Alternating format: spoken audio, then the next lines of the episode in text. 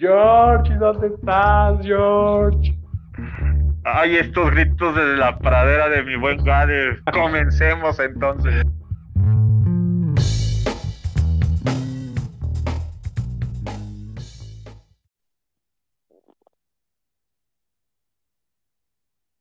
Gabe, Gabe.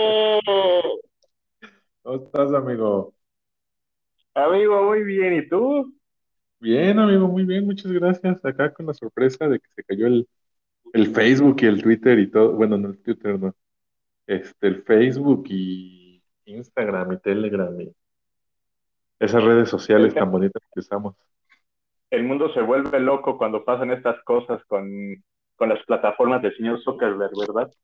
Sí, caray, ese es el problema de los monopolios en, en las redes sociales, amigo. Ya estamos en la época de los 90, ya estoy pensando muy seriamente descargar de nuevo el Messenger de Hotmail. Creo que ya no existe esa madre. el este, ¿cómo se llamaba el cómo se llamaba el de, el de esta plataforma que fue de las primeras así de chat? De, ah, el ICQ. El ICQ, claro, el que tenía AOL. Ajá, AOL, el ICQ o el otro, este. Ah, bueno, del que me acuerdo nada más es el ICQ, ahorita, de bote pronto. Pero pues estaban, había varias, ¿no? Estaba el. Ah, ¿sabes cuál? Que se volvió muy famoso y jamás lo utilicé y me daba mucha envidia, eh, el de BlackBerry, que no recuerdo cómo se llama el donde ocupabas el, el famoso pin, ¿no? Ajá, exacto. Sí, que todo, el todo mundo... Tú eras estudiante, amigo. Yo BlackBerry creo que hasta por ahí del 2011, que en un, en un lugar donde trabajaba, a todos los directores les quitaron sus Blackberries viejas y, este, y las, las rifaron y hasta ahí yo tuve un Blackberry. Dime cuándo lo ocupé, nunca. ¿Qué tal, eh?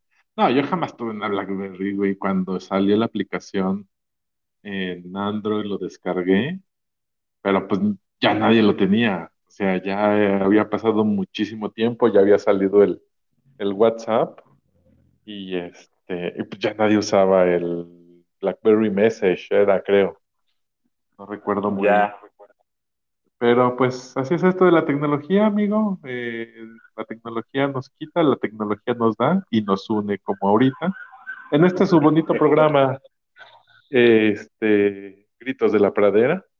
Yo soy Gad Herrera, eh, como siempre tengo a la distancia, no tan lejos, a mi buen amigo Jorge Negrete. ¿Cómo estás, amigo?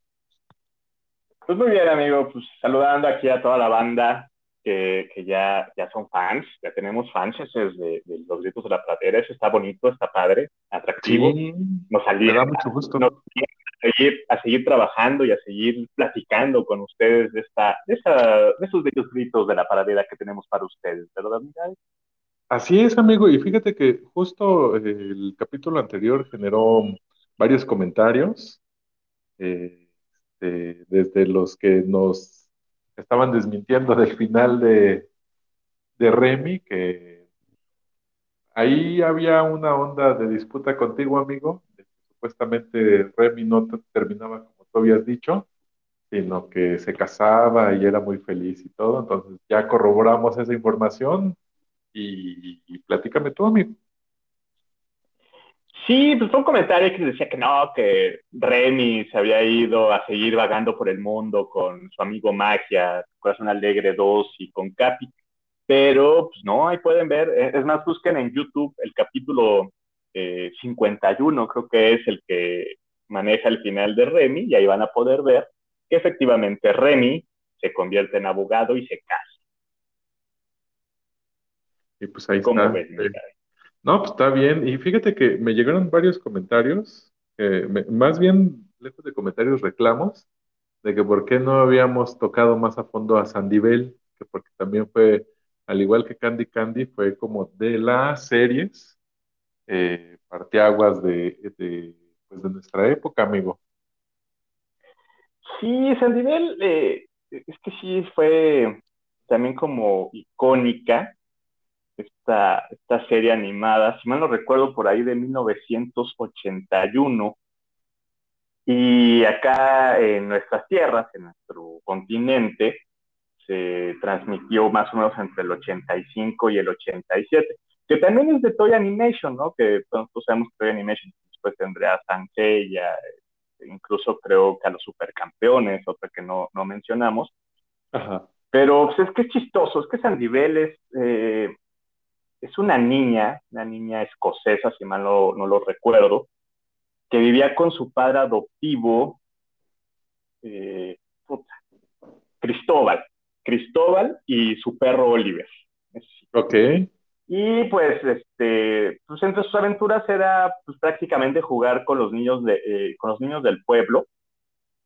Y pues ya, ¿no? De, ella se conoce o se hace amiga de una condesa, no, no recuerdo el nombre, a ver si, alguien se acuerda, a ver si me acuerdo en el transcurso del podcast, que pues le regala, ya no recuerdo, eran unos aretes, un collar, algo, que, que pues, le va a hacer recordar a su, a su mamá desaparecida. Y también le presenta a su hijo Marcos. ¿Cómo se llamaba la condesa? Ya no me acuerdo. Pero bueno, ahí ya sabes, ¿no? Pues, se le, le, presenta al hijo, después se van a enamorar, bla, bla, bla, bla ¿no? Y, pues va.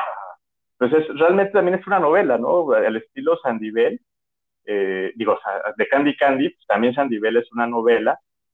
Y pues ya, ¿no? Este, pues total, eh, el punto de Sandy Bell, el más fuerte, es que pues, al final ella se acaba convirtiendo en una periodista. Que la verdad que nosotros para como, como, como comunicólogos que somos, la verdad es que sí tendría que ser como que de esas series que tendríamos que ver, ¿no? Porque pues, al final ella se convierte en una reportera, eh, eh, ¿qué te puedo decir? Creo que se enamora, un, uno de sus colegas reporteros se enamora de ella también, y pues bueno, realmente pues ella se la pasa viajando con esta cuestión de periodista, con su amigo, bueno, con su perro, con Oliver, Ajá. y con un niño huérfano que si mal no recuerdo se llama Ricky, ¿no? Y pues ya, entonces es como que esta onda de ir en el, en el Sandy Móvil, Ajá, recorriendo que... el mundo, recorriendo el mundo y este y, pues, ella actuando o, o, más bien ejerciendo su profesión de periodista. Eh, pero también sí tiempo, sí, tiene mucha razón esa, esta persona que nos, que nos dejó pues ahí el, el recado, ¿no? De oigan, hablen de San Nivel. Y es que también, o sea, eh, como lo decíamos el podcast pasado, ¿no, mi amigo? Este, eh, al final hablamos de caricaturas y digo, nos podemos aventar este, este segundo podcast con caricaturas si tú gustas o cambiamos, pero la verdad es que hay muchas caricaturas. También por ahí el abuelo, ¿no? Nos mandó lo de los motorratones, ¿no? De Marte. Sí, sí, sí, los motorratones que eran, este, eh, bueno, el abuelo nos comentó acerca de, de Remy, pero igual, eh, igual le pasaba como a mí, amigo, que estaba ahí como que cruzadas algunas historias, porque yo estaba cruzando mucho la historia de Remy con la de Tom Sawyer, porque hay un momento, justo como el que dices, que Remy va con su amigo después de que se muere el señor Vitalis, y pues ya es como las aventuras, bueno, una parte que es como las aventuras de Remy con su amigo, y Tom Sawyer, pues es Tom Sawyer y el otro, el otro chavito, ¿no? Entonces ahí yo como que cruzaba, no, no, no identificaba bien cuál era la historia de uno y de otro, este, y pues bueno, igual algo así le pasó al buen abuelo, este, que pues bueno, es, eh, es de los que cada ocho días nos, nos, viene escuchando nuestro bonito podcast, amigo. Sí, ¿no? Y, Tom Sawyer, pues bueno, recordar que pues, es basada en la novela del de, de famoso autor estadounidense Mark Twain. Sí, también, y también es una, una, este, es una novela y también hay trágico, también hay tragedia y todo. Si me lo recuerdo, Tom Sawyer es, eh, que es, es en el tiempo de la guerra de sucesión, más o menos, ¿no? De, de, de eh, en San Petersburgo, que es cerca del río Mississippi, ¿no? Hay por, digamos que por, por ¿qué será? Nueva Orleans, si la geografía no me falla. Y ahí está toda, pues bueno, está, se desarrolla toda esta aventura de, de Tom Sawyer y, y, sí era muy interesante, la verdad es que no me acuerdo cómo se llamaba su amigo, eh, porque el amigo era como un, este... Era como un gran Un campirano, ¿no? Era como un campirano que vivía en la... Huckleberry Finn, ¿no? Era su amigo. Sí, sí, sí, sí. Huckleberry Finn. Y todo se basa en el amistad que ellos entablan con un, con un nativo americano y pues ya todas las aventuras que llegan a tener en esa zona, ¿no? Eh, eh, si mal no recuerdo, el, el, indio, ¿era Joe el indio? Yo, fíjate que las cruzo las historias y esa sí casi no la vi. O sea, vi dos, tres. No sé por qué me caía mal esa caricatura. O sea, no, no, nunca llegué a congeniar con Tom Sawyer y dije, no, esta para qué la veo. Y pues aparte, pues ya había más, como que ya en esa, creo que ya este salió después, no es del, del mismo tiempo, ¿no? Más o menos, de los 80, 85, este, pues bueno, quién sabe por qué, esta no, esta sí no me la aventé. aparte no me caía bien el, el Tom Sawyer. ¿El Tom Sawyer no te caía bien, mi amigo? No, amigo, era, se me hacía como no sé, no congeniaba yo con su forma de pensar.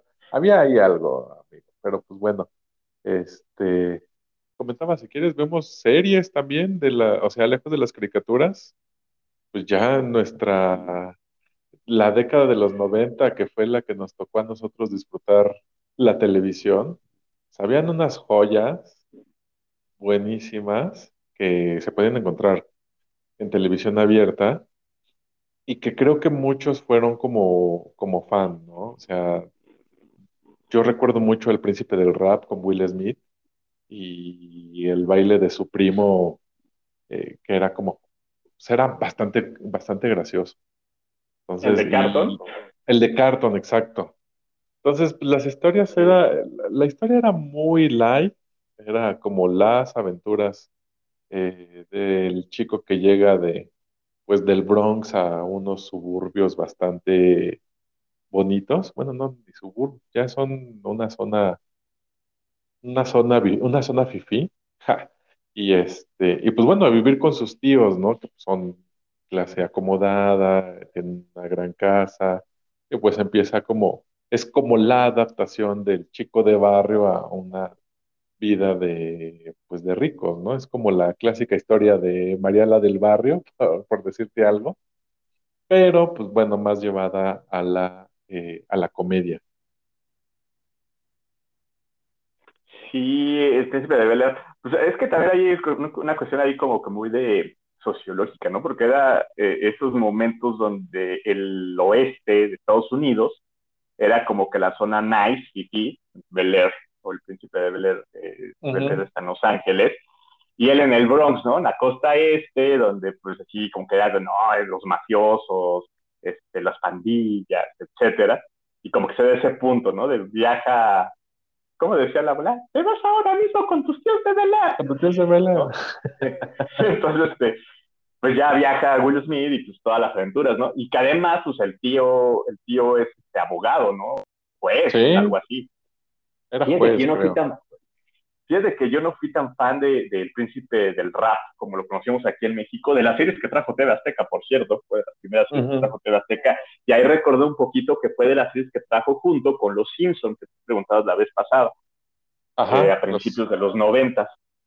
Fue, fue esa, yo, no, yo no, Ajá, entonces como que yo no fui tan fan, o sea, pues sí sabes cómo se desarrolla, este chavo que a lo mejor venía de, pues de, de malos vicios y que te das cuenta que es un chavo buena onda, que es tranquilo, que no es malo, que empieza a aprender justamente de su familia rica y también enseñarles ellos, a él a ellos, ¿no? Porque también como que esta clase acomodada que no, es como que, ay, no, o sea, mi, mi primo arrabalero, ¿no?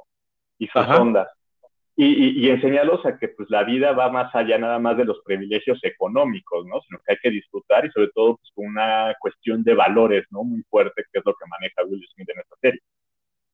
Sí, exacto. Hay algunas cosas como que se, como que se escapan.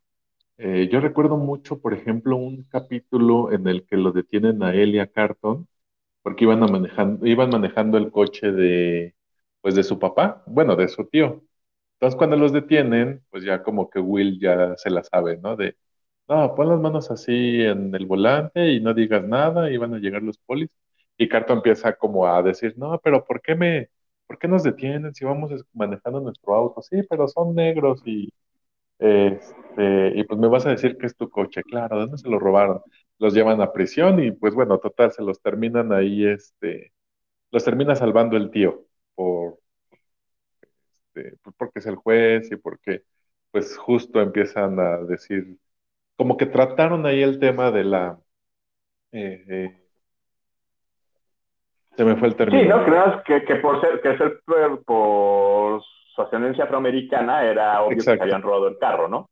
Ajá, sí, sí, sí. Digo, y menciono negros porque así lo decían tal cual en, en la serie, ¿no? No había... Esta... En, esos, en esos tiempos. en esos tiempos. Ahorita, igual como lo comentamos la, vez pasada, ya sería un... Pues ya sería censurado ese tipo de comentarios o cambiados, ¿no? Pero pues bueno, en esos tiempos era común escuchar más la palabra.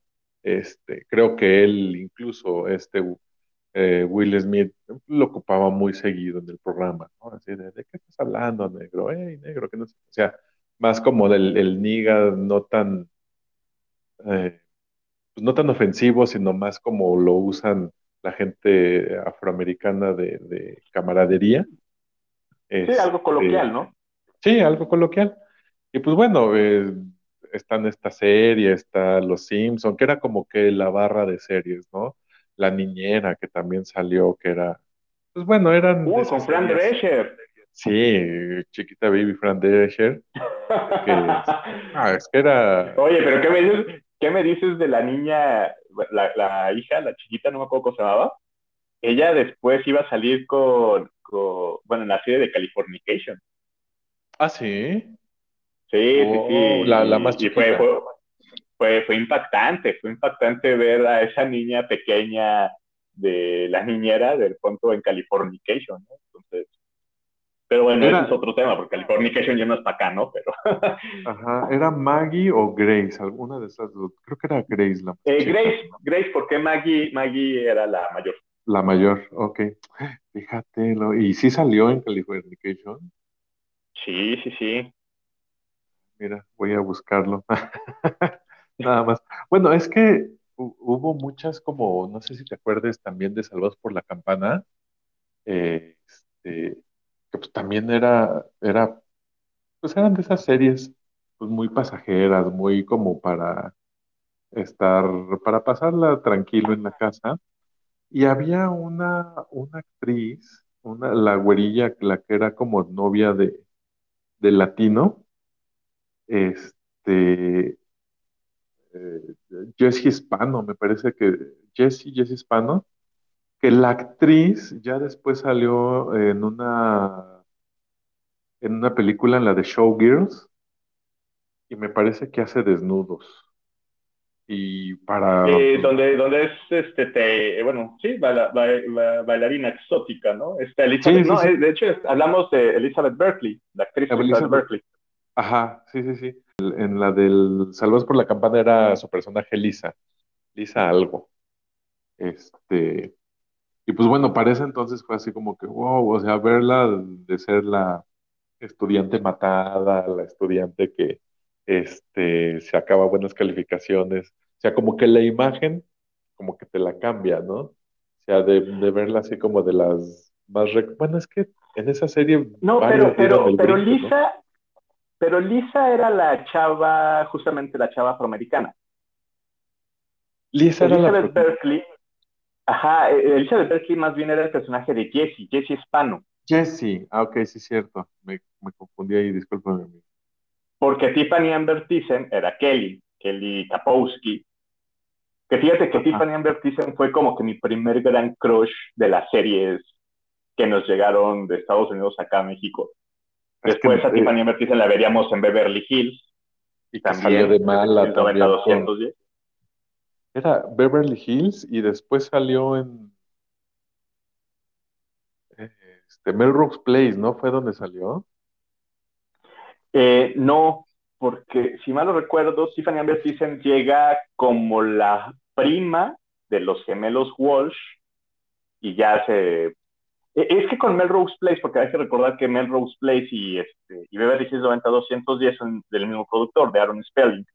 Y entonces hacen ya, hay, hay un crossover entre series.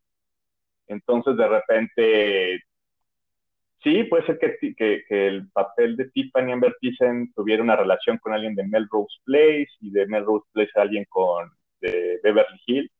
Pero bueno, o sea, también otra de las series que duró muchísimo tiempo. Bueno, solo la campana duró como seis temporadas, ¿no? Fueron como seis años. Ajá. Ahorita sí. voy a investigar. Fue también finales de los 80, inicios de los 90. Y Beverly Hills 90-210 ya fue, eh, fue más en los 90, ¿no? Fue 90s, 2000, pues fue casi toda la década. 90s, 2000, 10 temporadas. Y No, y todas era- las chavas y chavos que salieron ahí, muchos, bueno, el ya fallecido Luke Perry, que para todas las chicas era como el chico, que era Dylan McKay. Este, Jason Presley, que era Brandon Walsh, Brian Austin Green, hasta hace algunos meses esposo de Megan Fox. Eh, Mm. ¿Quién más? Bueno, Ian Searing, que era Steve. Ian Searing se hizo, creo que agarró popularidad con esta saga de películas de Sharknado, Ok. como que tomó su segundo aire, ¿no? Y bueno, pues está Shannon Doherty, que después de ahí se fue a otra serie muy icónica de los 90, que fue la de Charm, o este, Las Hechiceras, creo que se llamó en Ajá, México, Las Hechiceras. Algo así, tanto, que- ¿no? Pues sí duró bastante. Más bien ahí lo que pasó con Shannon Doherty es que tuvo muchos conflictos con la producción de, de- de- de- ahora sí que decían las malas lenguas y los tabloides de esos tiempos, que, este, que ella era muy saltanera con la producción. Y ahorita Shannon Doherty lleva ya muy buen rato, ahorita estamos en octubre, este, en su lucha contra cáncer de mama. Entonces, pues, bueno, es cosas que, que pasan con Shannon Doherty. Tori Spelling, que pues hizo sus, sus este, eh, reality shows con su familia, también ella se dedicó pues, a ser mamá, a tener sus negocios. Jenny Garth, que era Kelly, que era, digamos, que era la guapa de, del grupo. A mí, lo personal, siempre me gustó más Brenda Walsh o Shannon Doherty, pero bueno, Jenny Garth, que también actualmente creo que en, no sé si en E! Entertainment o en A&E, tiene un, un reality donde ella arregla casas o arregla su casa, no sé, algo, algo por el estilo. Ok. Pero sí, 90-210 es una serie que después tuvo un remake, ¿no? Si mal no recuerdo, no sé si tú te acuerdas, amigo. Tuvo Sí, un remake o, como una segunda parte, no sé. Pero no estuvo tan bueno. Yo recuerdo, bueno, el primer Beverly Hills, yo recuerdo a mis primas. eh, no era, salía nueve episodios cada viernes o cada fin de semana. Y recuerdo mucho, por ejemplo, a mis primas como comentar de, ay, el nuevo capítulo se va a estrenar, este, o el, o el fin de temporada, o así. Y en la escuela, eh, cuando era así algo muy fuerte, hasta las maestras eh, sí nos llegaban a comentar, ¿alguien vio Beverly Hills? Es que no entendí algunas cosas. Una maestra sí nos llegó a comentar, sobre todo, pues, bueno, las más jóvenes, ¿no? Y, eh, recuerdo que esta era de música, era la, como que de las más chavas. Eh, ¿alguien vio Beverly Hills? Es que no me lo puedo creer. Yo, así como que, ah, Beverly Hills, yo lo asociaba mucho más como una serie para mujeres. Entonces ca- casi Ujú. no le presté atención. Sobre todo pues, la, la cuestión telenovelesca nunca me agradó del todo este, pues en, en- en la adolescencia. Yo me iba más como por cuestiones pues, de la risa fácil, de, de estar como entretenido, pasar el rato así de, y decir, eh, órale, está chido, vámonos a lo que sigue. Pero esta Ya. así como, creo que fue la que mm, en cuestión de series, la que marcó mucho también la pauta en la década de los noventas, por cuestión de la historia, por ver cómo se, cómo se desencadenaba toda la serie y cómo iba desenvolviéndose. Y creo que fue como de los primeros fenómenos, al menos que me tocó vivir eh, pues bueno, de la escuela y de que la, los compañeros, las compañeras lo comentaban. Y, es que sobre todo, eh, ahorita que, que, tocas ese tema, porque, bueno, Beverly Hills llega a México casi, casi a la parte en Estados Unidos, en 1990, dura 10 años, hasta el 2000 se acabó esa primera parte de Beverly Hills, ¿no? Con los, con los, digamos que con los personajes principales, ¿no? Que conocemos, el de los hermanos Walsh, Steve Sanders, eh, Kelly Taylor, eh, Gabriel Carteris como Andrea, Luke Perry, etcétera, ¿no? Y entonces como que esos, en los 90 pues ya teníamos como, como, un poquito más, digo, estábamos chavitos, pero ya empezamos a tener esta onda de, ah, ok, está este boom, ¿no? Que se venía, y aparte pues, ya nos toca como que esa entrada a la adolescencia, donde ya también la hormona te mata, ¿no? Sí, claro. Entonces, este, como que sí, o sea, Beverly Hills podría ser como que esa primer serie americana de este tipo que nos llegaría a tocar. Porque Melrose Place era ya como que más de adulto. yo me acuerdo que Melrose Place y ya, que no había desnudos, obviamente, no, nunca hubieran aceptado un desnudo aquí en México, somos bien mochos, ¿verdad?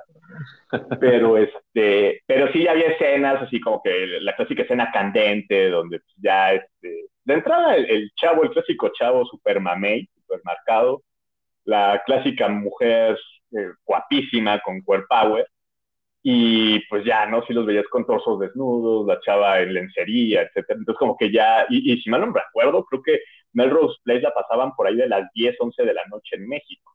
O sea, nunca estuvo en un horario estelar. Beverly Hills creo que era como de 7 u 8 de la noche.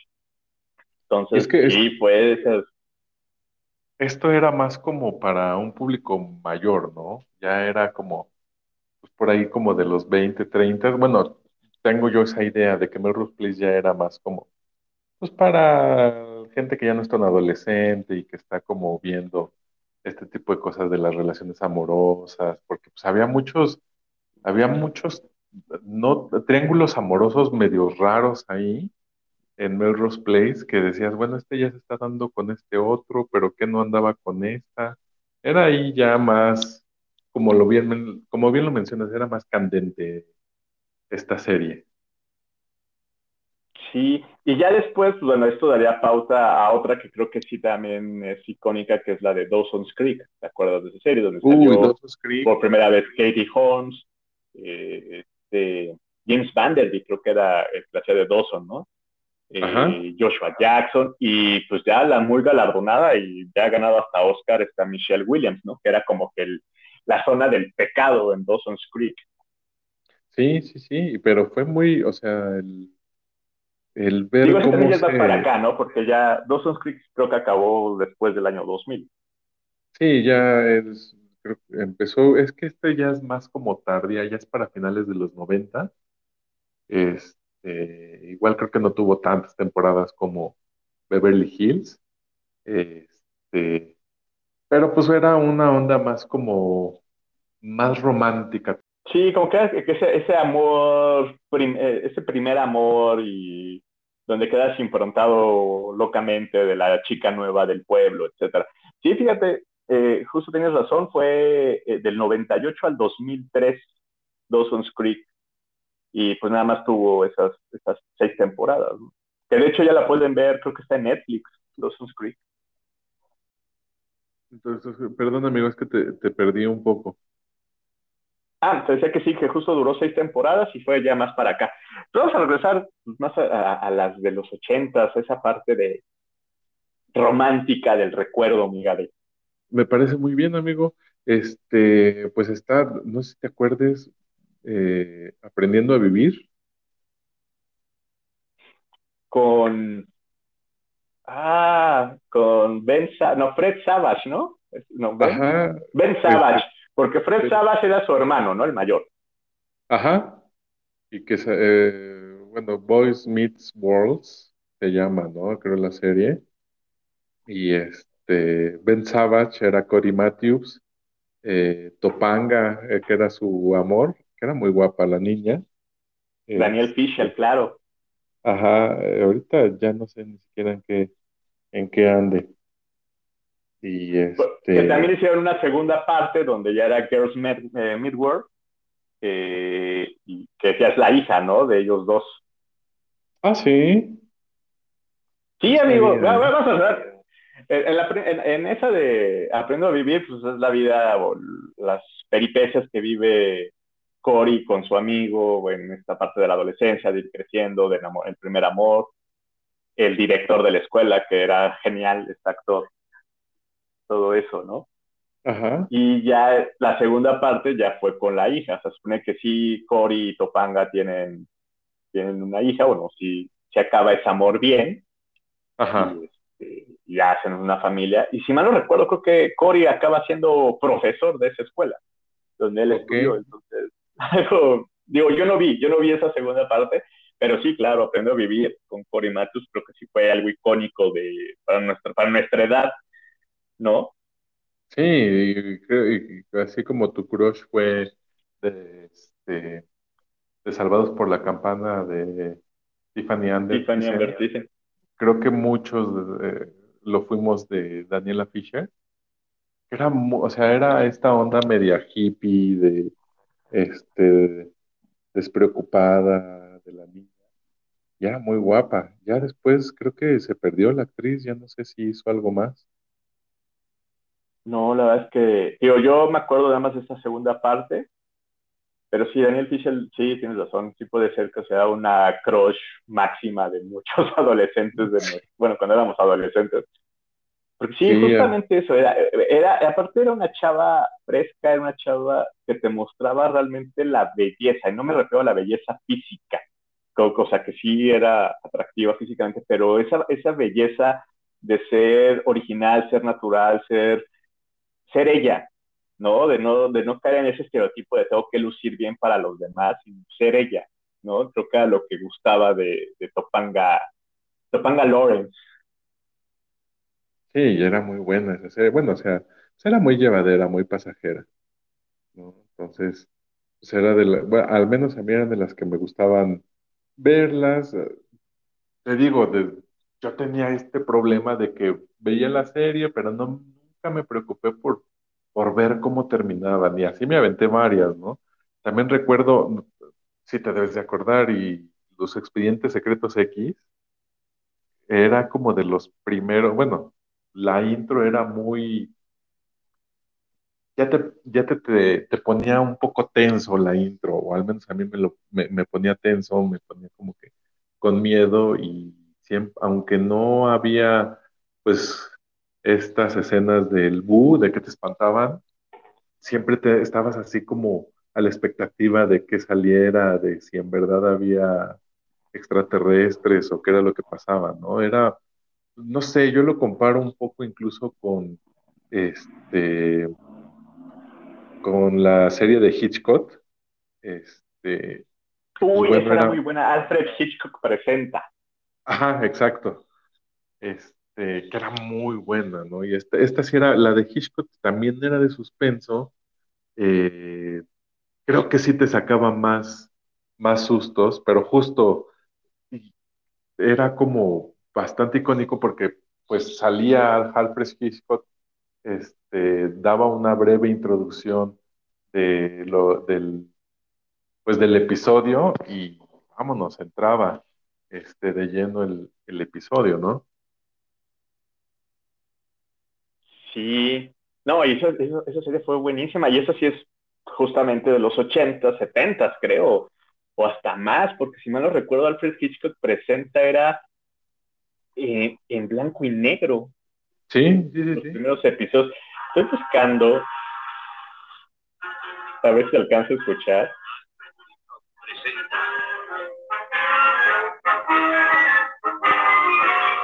Estoy buscando justamente la cancioncita. Claro. Sí. Pero sí, no, pues sí, sí, desde era blanco y negro. A blanco y negro, que, que, que estaba, me acuerdo del inicio, que era la silueta. Y justo, ¿no? Daba la introducción a lo que íbamos a ver en el episodio. Ajá, era bastante, era bastante buena. Sí, sí, sí, esa, esa era serie muy, muy buena. Y, y, de ese tipo, ¿te acuerdas de Cuentos desde la cripta? Que era más para chavos, Donde ¿no? salió- Pero donde salió, no, donde salió la calaca de, salió una calaca acá toda, ah, que se reía y este, ajá, y era, era como, eran como historias de terror, pero más como con humor muy negro, Ajá, sí, muy, sí. muy negro. Eso también era muy bueno. Porque después hubo otra que yo creo que era dices que era Chavos, que era la de Le temes a la oscuridad, Exacto, la estoy confundiendo La- con la de-. Are You Afraid of the Dark? Y la otra era Ajá. la de Cuentos Cuentos de la de la que también eran muy buenos. Que en México sacaron eh, lo que era, eh, era lo que la gente cuenta o Mm, mm, mm, estoy tratándome de acordar. También era, no, no, no era lo que la gente cuenta, era una de terror, pero era muy buena, que era mexicana y, y te contaba como historias de apariciones, este, pero más en, en, pues en el contexto de nuestro país. No sé si te Pero más acuerdas. para amigo. acá, ¿es- ¿esa serie ya no es para acá? No, es yo me es, acuerdo justo es, de la que mencioné. es de que ese mencionas terror de de. México. Porque sí, justo TV Azteca sacó lo que la gente cuenta, que eran historias de ese tipo, entre suspenso, terror, de historias o leyendas urbanas, Mm, ¿no? La hora marcada. sacaron- Ah, no, ah, claro. Era la La hora hora marcada. marcada. De Televisa. Ajá, era de Televisa, igual de los ochentas, eh, ya casi Sí, ochentas, casi noventa. Que esa era muy buena, los episodios, puta. Eso sí, eh, yo a mí no, o sea, los veía, este, los veía escondidas, porque si me veía mi, mi mamá viéndome ese, esa serie, este, pues no me decía, "Ah, no vas a dormir te vas a estar ahí con miedo. Y sí, efectivamente, pues luego me daba miedo y ahí va con mis hermanos, "Ay, ¿me puedo dormir contigo? Claro, Pues, sí. me mandaban al diablo, ¿no? Me tenía que aventar ahí este, el miedo. Era muy buena esa, amigo. Sí, y también duró poquito, ¿no? Sí, duró Eh, muy poco, eran, no sé, habrán sido como dos, tres años los que duraron. No, es cierto. No, sí, habrán sido como dos, tres años. De los ochentas, fíjate, de 80, no, 80, 88 a 90 por el canal de los estrellas y eran capítulos muy cortos, de media hora. Ya. Si, si mal no recuerdo, pues ahí empezaron los grandes directores, sus pininos. Creo que Guillermo del Toro y Cuarón, que ahora Sí, ahí estuvieron. galardonados, ellos empezaron ahí haciendo cosas. La hora marcada, sí, ya no me acordaba. Yo sí me estaba viendo con lo de con lo que la gente cuenta. Con Pero la sí, la gente- hora marcada, y creo que marcada mucha generación con esa serie que sí duró poquito, pero que eran muy buenos episodios.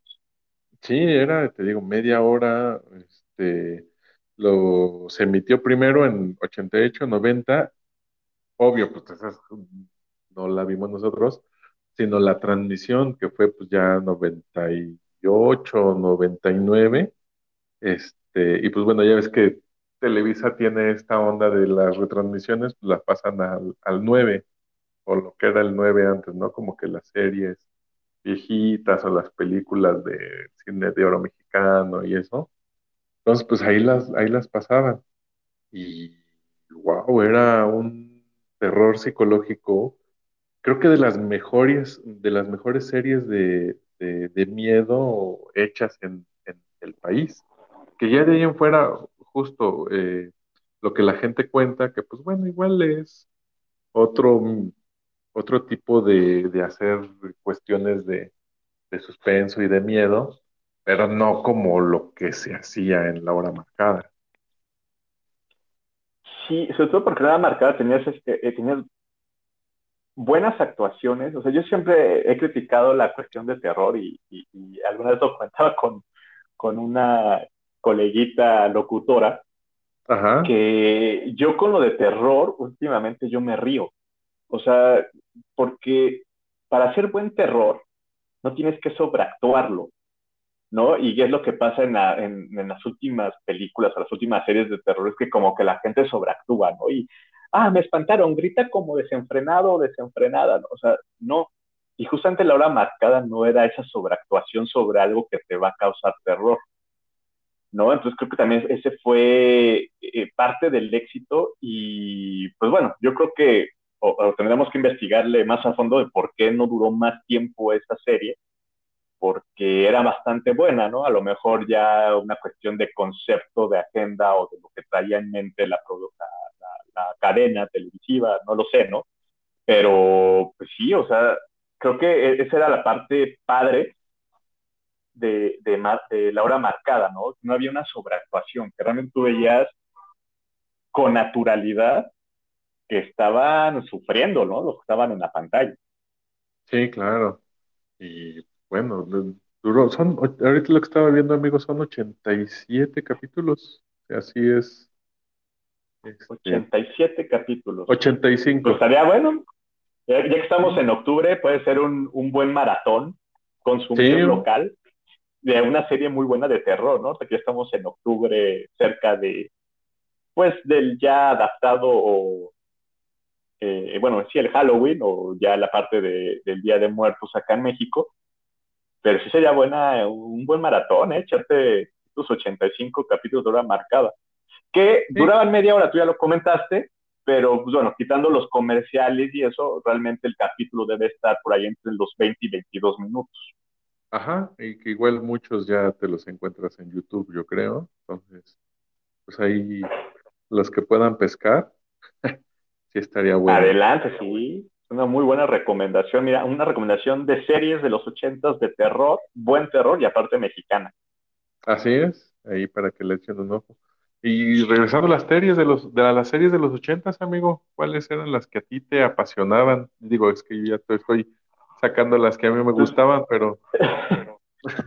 Pues fíjate que yo así de series, eh, digo, a mi papá le gustaban mucho las ondas del western, entonces ahí me acuerdo mucho de Bonanza, pero eso es mucho más anterior. Entonces nos tocó ya una repetición 80s, 90s de Bonanza. Eh, Laura, la pequeña de la paradera. Eh, Doctor Queen, no sé si tú llegaste a ver Doctor Queen con James Seymour. La, Doctor... Ajá, era la que... La mujer doctor. Ajá, era la mujer doctor, sí, sí, sí, me acuerdo. Que tenía Muy buena serie. un montón de hijos, eran como cuatro o cinco hijos, ¿no? Sí, es que chistoso. Ella es la clase, bueno, era una mujer estudiada, sí estudió en la universidad medicina, todo eso, pues, de una familia acomodada en la ciudad, y justamente se va a un pueblo en el oeste donde están pidiendo un doctor. Y cuando llega, se hace amiga de una señora, esta señora enferma, eh, ella le empieza a tratar, lamentablemente la mujer fallece y le, le encarga en el hecho de muerte que se haga cargo de sus hijos, ¿no? Que son cuatro hijos. Ah, Entonces, pues, ahí, pues, ahí, es todo el cambio radical de, pues, entre, eh, entre, su profesión y la cuestión de, de pues, aprender a ser mamá, ¿no? De repente de cuatro, dos adolescentes, dos más pequeños. Eh, y pues bueno, son todas esas aventuras, después se enamora de un nativo de la zona, y pues bueno, ¿no? Ya son todas esas peripecias.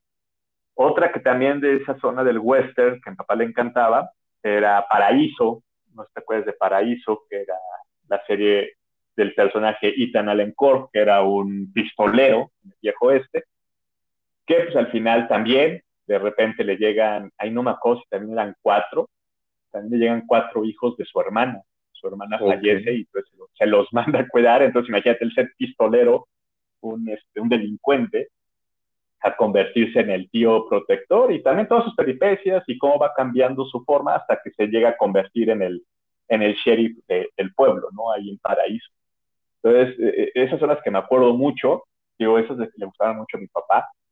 Y, y, triste, ¿no? Porque son series que no he encontrado, o sea, no, si tú las buscas, no hay, o sea, tú puedes encontrar dos, tres capítulos, pero no te encuentras toda la serie y tampoco las he podido encontrar en estas plataformas de venta como Amazon, Mercado Libre, etcétera. Porque pues también, o sea, te las venden y te dicen, ah, todas las temporadas en una USB, ¿no? No sabes si vas a gastar 500 pesos y cuando llegues no va a haber nada, ¿no? Entonces también como que es incertidumbre de si compras o no bien. Pero, ya que tú tocaste el tema de Ben Savage, eh, pues recuerdo una serie con la cual mi hermana se identificó mucho porque pues ella fue creciendo a la par de, pues, de Fred Savage en Los Años Maravillosos. Este, eh, ella creo, creo que para muchas generaciones la parte de Los Años Maravillosos fue pues crucial, que también era un poquito como aprendiendo a vivir, pero desde el, desde el punto de, de vista de, de, este personaje de, de, Fred Savage, que no me acuerdo se me fue, se me fue ¿cómo se llama? Era Kevin, Kevin Arnold. Kevin Arnold. Este, con su amigo Paul Pfeiffer y pues su gran amor que era Winnie Cooper, ¿no? Eh, Paul Pfeiffer, por cierto, mucho tiempo corrió la leyenda urbana que según este personaje de George Saviano era Marilyn Manson, pero no, no era. Pero sí, o sea, esta serie de Seres Maravillosos eh, creo que sí marcó para muchos época, pauta, esta, eh, cómo fueron creciendo, cómo se da el amor entre Winnie y, y, Kevin. Y la verdad es que también el final es bastante, bastante, pues triste para muchos. Digo, yo creo que fue uno de los comentarios que porque había spoileado varias series del pasado y que ah, por qué cuento ya. los finales, ¿no? Pero ya bueno, tiene o sea, años. ya la vieron, no lo vieron? O sea, ya tiene mucho tiempo. Problema, ¿no? ah, es que ya son series el, que ya... El, el, final, el final de Los Niños Maravillosos también fue triste porque, digo, en el último episodio se da que pues por fin se dan, ¿no? O sea, ahora sí que Kevin y Winnie por fin, vamos a, a, a decirlo de manera este, mocha, consuman su amor, ¿no? Okay. Consuman su amor. Eh, ella se va, no recuerdo si se va por trabajo, si se va por estudios a otro lugar. Eh, Kevin, ya ves que era la voz, ¿no? O sea, eran las peripecias de, de ellos, pero era la voz, ¿no? Que de pronto era de, y sí, y de repente yo caí en el agujero y mi papá me salvó. Así demostrando que la familia siempre está contigo. Era la voz, ¿no? Ajá. Y al final la voz te dice esa parte en el final donde Kevin dice, y yo fui al aeropuerto a recibir a Winnie. Y tú dices, ah, qué buena onda, ¿no? Después de que ya Winnie se va, sí le esperó, pero no, porque acaba con, con un, la esperé con mi esposa y mis dos hijos. Okay. ¿no? Entonces, como que no más, o sea, al final no se quedó con Winnie Cooper, güey, o sea, toda la maldita serie viendo cómo todas las peripecias para que él la conquistara, cuando la cajeteó porque le pone el cuerno, y siguen, y por fin, o sea, y no, no se queda con Winnie Cooper, Kevin Arnold. Lamento romper el corazón de gente que eh, no haya visto el final, pero esa es la razón. Y otra, otra serie que también tuvo un final trágicísimo, no sé si te lo dejó, pero que nos marcó a muchos, el extraterrestre más buena onda y comedor de gatos, Alf. Alf era una cosa mágica, del buen Alf que viene de Melmac, que come gatos, que no se come al gato de la familia, se lo hacen creer, pero no. Incluso Ajá. cuando se muere, se muere el primer gato de la familia, pues él sufre, ¿no? Porque ya se había hecho amigo de él y todo. Y pues también, ¿no? Te marca todas las peripecias que viven los Tanner con este, con, con Alf, de tener que esconderlo, que viva, eh, al final Alf le ayuda como marciano, les ayuda a los hijos a ir creciendo, a dar consejos de buena onda, eh, etcétera. Y pues, el final es, es medio, digo, quedó así, porque ya no sabemos si iba a haber otra temporada o no, pero Alpha acaba que lo contactan de su, de su planeta, van a venir por él, y cuando llegan por él, se prenden luces en la zona donde están, y resulta que es el ejército de Estados Unidos. Entonces okay. te dejan o te dan a entender que pues el ejército capturó a Alpha pero ya no sabes qué pasó con Alf. O sea, si lo agarraron para hacer estudios, si, si vivió o no vivió. Eso es en la serie, eso es en la serie de, de en la serie con personas, ¿no? Porque ahí uh -huh. quedó. En la serie animada, no, bueno, él regresa con su amiga, con su novia Wanda, Wanda, no me acuerdo cómo se llamaba la, pero en la serie animada sí hay más cosas, ¿no? Pero en la serie con personas ahí acabó, y entonces ya no supiste realmente qué pasó con Al. Esas yo creo que han sido, eh, eh, en ese tipo de series, amigo, fueron como que las que yo eh, me acuerdo. Ya en los noventas, ahí fue donde tuve a mi máximo crush de la serie, en una serie que se llamaba Step by Step, Paso a Paso, ¿te acuerdas? Uy, sí, sí, sí, claro. ahí salía una chava, una chava que a mí me gustaba cómo actuaba, era guapa, era Stacy Keenan, ella salió en varios de estas, de estas series, pero había una en específico que a mí me encantaba, que se llama, bueno, la actriz se llama Christine Lecking, que era Al en la, en la serie. Ajá. Guapa. Ella fue así como que, porque aparte, pues eh, eh, con ese personaje fui, yo, fuimos creciendo. Entonces, de repente, cuando ella ya es adolescente, que es cuando se pone guapísima, porque las hermanas le hacen esa transformación, pues era justamente también como que adolescente, ¿no? Entonces yo me quedaba así de, puta, no, ella está como, se está de mi edad, ¿no? Ahí sí se puede, ¿no? Sí, sí, sí. Guapísima, Christine Lecking. Que, el hermano, Ajá, el hermano él tenía un papel muy, muy tonto, ¿no? El de Cody, el de Cody, sí era Cody, ¿no? Se reía muy de... Pero Cody, Cody, Cody era el primo Ah, era el primo que vivía en un Era el primo, ajá, era el primo que, eh, bueno, sobrino del, de, Patrick Duffy, que era Frank, el papá. Ajá. Entonces, él tenía, él era primo del papel de, Alice, y él siempre quiso con el papel de, de Stacy Keenan, que era Dana. Ella, él siempre quiso con, con ella, pero pues nunca se dio, y después ya el papel de Sasha Mitchell, que era Cody Lambert, se va de la serie ya hace otras cosas.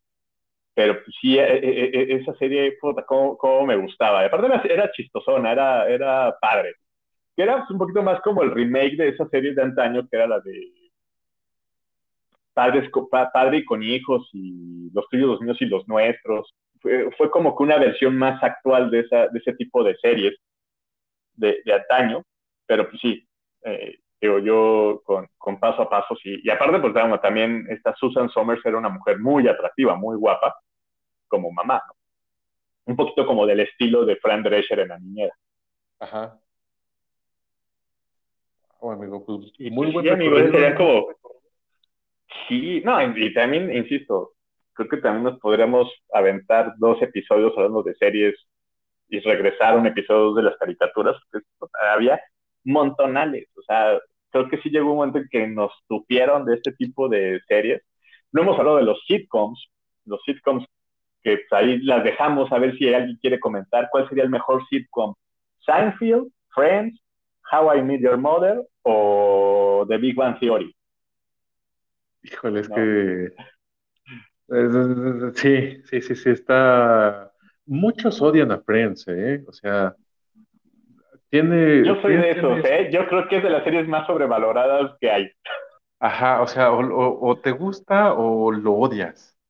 Entonces, eh, ese tiene como, tiene esa onda Friends, y por ejemplo, How I Met Your Mother es más como, eh, ok, puedes ver un capítulo, dos, pero no he escuchado, he escuchado más gente que diga, no, Friends no, ni por nada del mundo, se me hace una serie muy boba este, que de How Meet Your Mother, porque creo que va más como encaminado que como es más actual, igual y te puedes ver reflejado, ¿no? Vaya, la gente de nuestra edad, eh, que ronda por los treinta y pico, este, creo que se puede ver un poquito más identificado con How Meet Your Mother que con Friends.